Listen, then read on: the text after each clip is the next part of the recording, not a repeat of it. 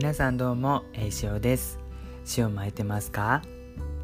先日2回目の歯医者に行ってきました。あの前回もう歯が痛くて痛くてもう仕事中も保冷剤をマスクの中に入れてあの帰ってすぐにねあのもう予約時間よりも早かったんですけど歯医者に駆け込んであの見てくださいっていう話をあの2人語りの中でしました。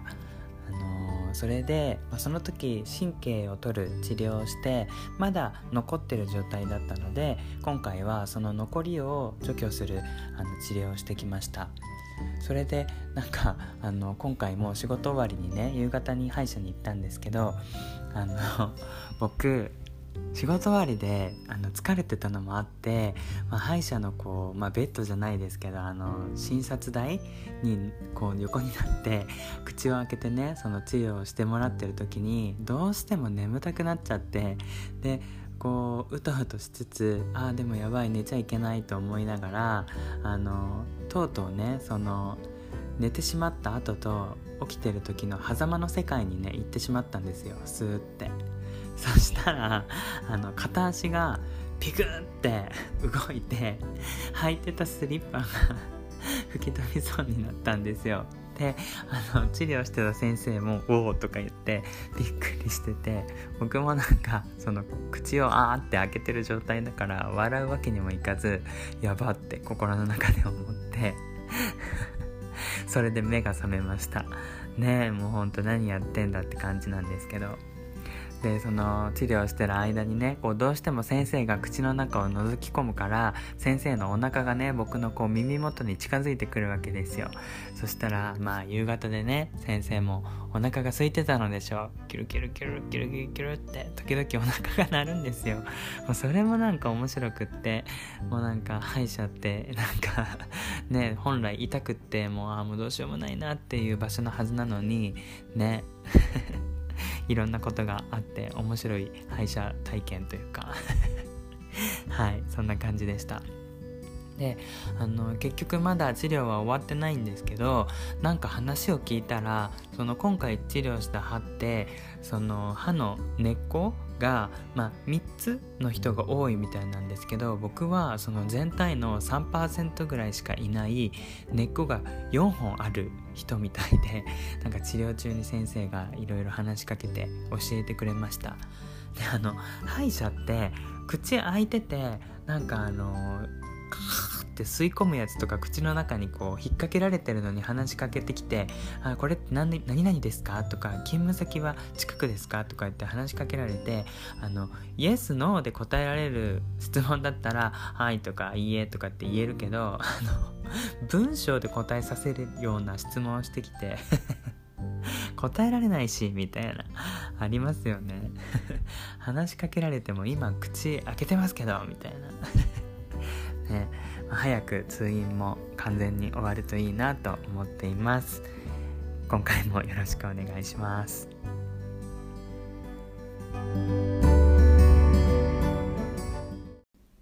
それでは今回もお便りの方をご紹介させていただきます。30代男性の方です。こんにちは。こんにちは。いつも配信楽しみにしてます。先日ネット占いで HSP やエンパスの傾向があると言われました。うん。自分はうつ病で普段は福祉事業所に通っています。そこの職員とのやりとりの中でも HSP かもしれないねと言われました。未だにその2つについてあまり理解していません。栄潮さんが話していたのをきっかけに興味は抱き始めましたが、改めてお話ししていただけたら嬉しいです。エンパスは霊感に関係あるのかと思ったらそういうことでもないんですね。全然知識がないのですが、よかったらおすすめのサイトなど教えてほしいです。よろしくお願いいたします。雨が続いていますが、体調や心の健康にご自愛ください。とのことです。ありがとうございます。あの最後の心の健康にっていうところがもう本当に心に染みました。ありがとうございます。うん、ということで、まあ、今回は HSP やエンパスについてのお話ができればいいなと思ってるんですがあの最初にお断りさせていただきます。あの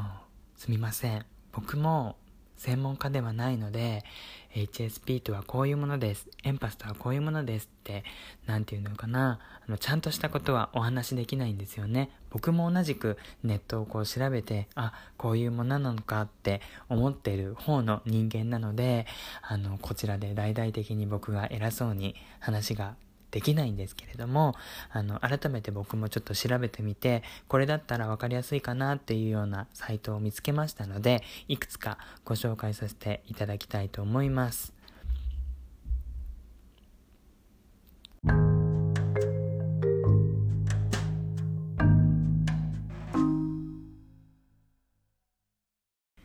人の気持ちに同調しやすい人にはあまり理解されないけれど物事を直感的に知っているそんな感覚に自分でも時々不思議になることはありませんか？あるある。この世の中には生まれながらにしてずば抜けた共感力を持つエンパスと呼ばれる人たちがいます。HSP と同一視され、うつ病を併発しやすい点も注目されているエンパス。今回はそんなエンパスについて知り、ご自分や周囲への理解を深めていきましょうということで、まずエンパスとはということで紹介がされています。エンパスとはエンパシー、共感、感情移入の力とも呼ばれる共感力、共感力の高い人という意味の言葉です。人並み外れて共感力が高く生まれながらにして人の感情やエネルギーに敏感な気質の人をそう呼びます。エンパスにはしばしば近くにいる人と同じ現象がその身に起こります。例えば、相手の体調が悪い時、自分も同じような症状で具合が悪くなる。相手の感情が自分の感情のように感じられてしまうなど。えエンパスの人は意識して人に合わせているわけではありません。無意識に相手に共感したり、感情や思考、意図、ムードを感じ取る能力があるのです。桁外れの空気を読むという才能を持っているとも言い換えられるでしょう。また、人の心に寄り添って話を聞くエンパスは人から相談されやすいのも特徴です。感情やエネルギーに影響され疲労感がたまりやすく、慢性疲労症候群 SFC、あ、違う。CSF、あ、違う。SFS、あ、違う。CFS と診断される人も多い傾向があります。さらに慢性疲労症候群 CFS が長引くことでうつ病を合併させてしまうことも少なくありません。ただし、エンパスそのものは病気ではありません。あくまでも気質であり、医療従業者やカウンセラー、保育士、占い師などの職業にエンパスは多く、日本人は5人に1人がエンパスだと言われています。そもそも日本人は海外の人に比べてエンパスが多いそう。エンパスの中でも共感力の強さには個人差があるものの、エンパスは何も特殊な力や特殊な人を指す言葉ではないのです。ということで、はい。エンパスと HSP の違いについてということでも、えー、説明がされています。エンパスに似た気質を指す言葉に HSP があります。HSP とは Highly Sensitive Person の略で人一倍敏感な人という意味です。HSP はアメリカの心理学者エレイン・アーロン博士によって提唱された学術的に研究が進められている心理学の一つ。感受性が強く繊細な気質という点において HSP とエンパスは同一視されがちですが現段階では HSP の一つにエンパスがあると位置づけられていますなるほど大きく HSP っていうのがあってその中にエンパスっていうのがあるっていう感じですね。つまりエンパスの人は HSP でもありますが HSP の人が、うん、エンパスであるとは限らないということです。エンパスと HSP の大きな違いはエンパスにはスピリチュアルな要素が加わるところ。取り巻く環境や人の感情に敏感な人が HSP なのに対し、環境や感情に加えて、オーラなどのスピリチュアルなエネルギーにも反応するのがエンパスだと言えます。実際には HSP とエンパスの思考や感覚は混ざり合っていて明確な判断基準があるわけではありません。ですが、あえて違いを明確にするなら以下のような特徴があると言えます。えー、まず HSP の特徴は心理学的科学的な理論に基づいて行動や心理が研究する。理学や共感的な視点を重視する。自分の目に見えるものに注目する。一方でエンパスというとスピリチュアル的ということで非科学的な理論で心と行動を分析する。感覚や主観的な視点を重視する。目に見えない部分に着目するということでそうですねまあなんかどちらかというと HSP の方がこう何て言うんですかね心理学的とか理論に基づいてこう提唱されていてその中でもちょっと不思議な出来事とかなんか説明しづらいような感覚に近いものをエンパスっていうのかもしれないですね。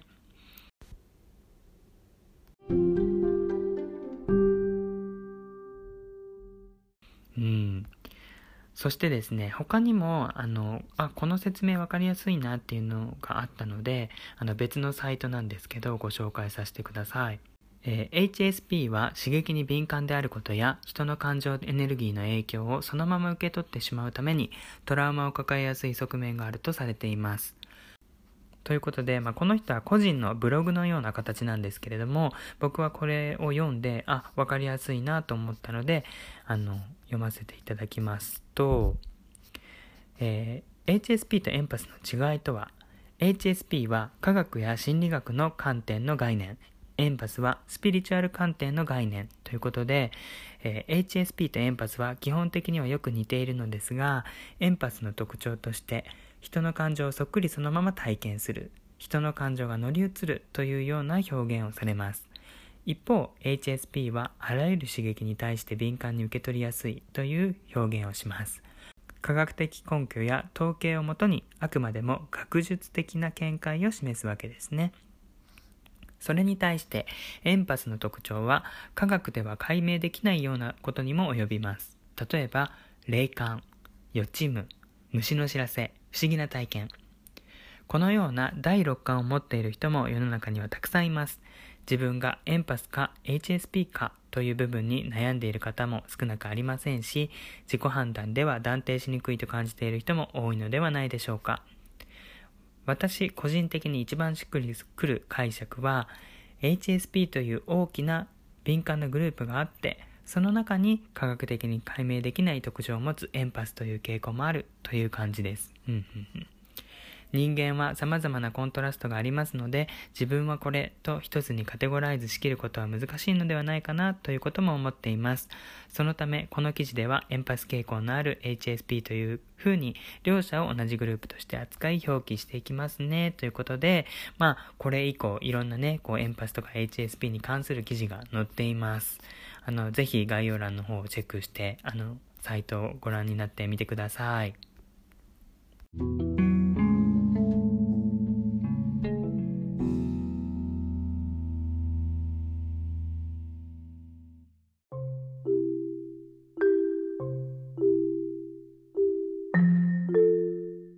はい、あの長々と文章を読んでしまうだけの番組になってしまったので申し訳ないんですけれどもエンパスと HSP の違いがなんとなくこうイメージできましたでしょうか？あのベン図っていうんですかね。あのそういった図を書いたりとかすると分かりやすいんじゃないかなと思います。HSP っていうこう学術的なものの中にエンパスっていうちょっとこうスピリチュアル要素のものが含まれるっていうことで、まあ、一般的には言われてるみたいですね。まあこれもインターネットの記事というか文章なので、まあ、信憑性がどこまであるかっていうのはわからないですしあのこういった記事とかっていうのは検索すると本当にたくさん出てくるのであの人によって捉え方とか記述の仕方も様々なのであのいろいろ見てみるのがいいんじゃないかなと思います。あのもちろん図書館で本を借りたりとか書店に行って本を買ったりとかするのもいいと思います。であの僕は自分で心がけていることがあって、まあ、最後にその話をして終わりにしようかなと思うんですが自分でもやっぱりこうエンパスなのかな HSP なのかなって思うことがよくありますどうしてもこう人の気持ちが読めてしまったりとかなんかこううん気持ちとかエネルギー的なものを感じてしまってこう落ち込んだりとか体のね体調面に出たりとかしたりすることがあるんですよね。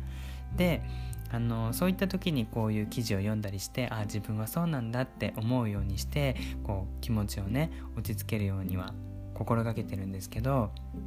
あの気をつけたいなと思ってるのはかといってこう人間関係の中で何でもかんでも至る所で自分はエンパスだからとか HSP だからとかって言っちゃうとなんかちょっとこ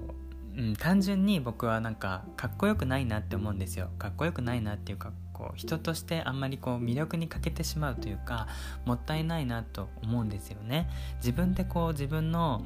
弱さをあえて言っちゃうというかうんなんか聞いてる方からしたらだから何って感じじゃないですか。だからなんかこう悲劇のヒロインみたいな感じになっちゃうのも嫌なのでなんかこういった場では話をしたりとか、まあ、理解してもらえるような人だったらあの自分はそういう気質があるからっていう話はしたりするんですけどなんかこう自分がエンパス気質であることを棚に上げてじゃないけど逐一いやエンパスだからさってっていう風に言っちゃったりするのはちょっとこうねなんか残念な感じがするので自分はあんまりそういう風な感じで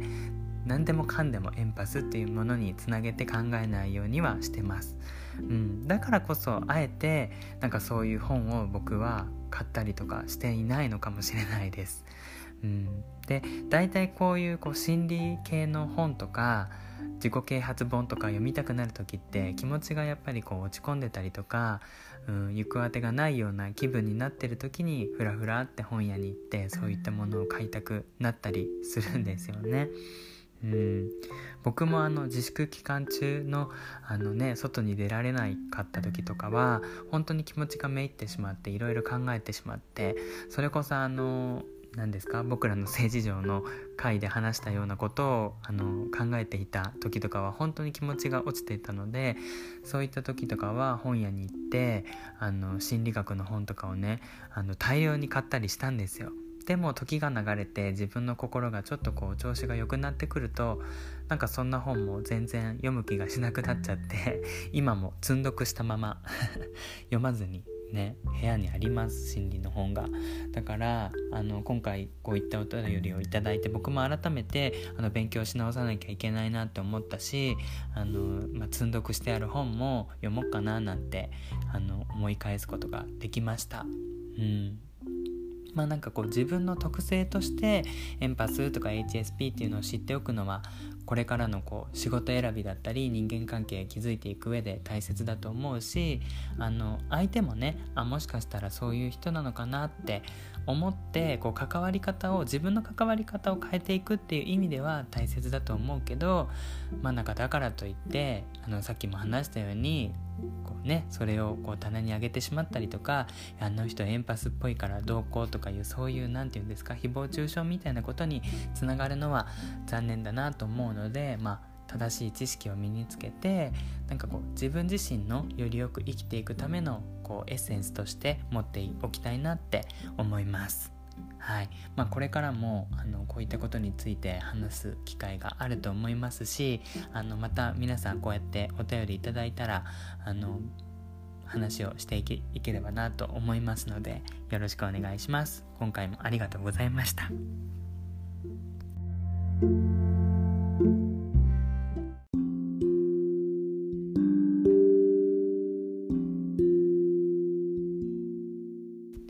それでは今回もこの辺で終わりにしたいと思います。ここまでお付き合いいただきありがとうございました。Twitter、それからお便り募集の方もしておりますので、番組の概要欄、エピソードメモをチェックしてみてください。皆さんからの素敵なお便りやレビュー、そしてシェアのおかげで、この番組も成長させていただくことができています。引き続きどうぞよろしくお願いいたします。これからも毎日頑張っておられる皆さんのもやっとした感情が少しでも軽くなるようなそんな場所にしたいと思っています。あのー、僕あの関東に出てきてあの友達が欲しいなと思って、まあ、以前よりこうやり取りしてた人と実際に会ったりとかしたことがあってでその方が実はちょっとこうエンパス気質のある方でなんか虫がねその方に自然と寄ってきたりとかいろいろこう考え込んじゃって涙が自然と出てきたりとかするような方だったんですよ。であの話そういった話は気があってできたんですけどじゃあその人とまあ、恋愛関係に発展するかって言ったらそうはなりませんでした。というのもお互いにエンパス気質だからこそなんかお互いに強いエネルギーを何て言うんですかねこう与え合っちゃって僕はその人といる時にいつもなんかこう疲れた気持ちになっちゃったしあ逆に相手がそういうなんかこうちょっと落ち込んでるというかあ楽しくなさそうだなっていうのも感じたのでなんかやっぱり LINE とかで話をしてても続かなかったりとかまあ会ってる時は楽しいんですけどだんだんだんだんこう疲れが溜まってきちゃったりとかするのでなんかそうだなエンパスだからって言ってなんかそういった人とばかりいるのも逆にこう負のオーラまで負の影響まで受けちゃったりとかするのでなんかあんまり考えすぎずにカラッと 過ごしておくのも大切なんじゃないかなって思ったりしてます。あの何か参考になったら嬉しいです。ではでは皆さんも塩まいてこうということでまた次回お会いしましょう。バイバーイ。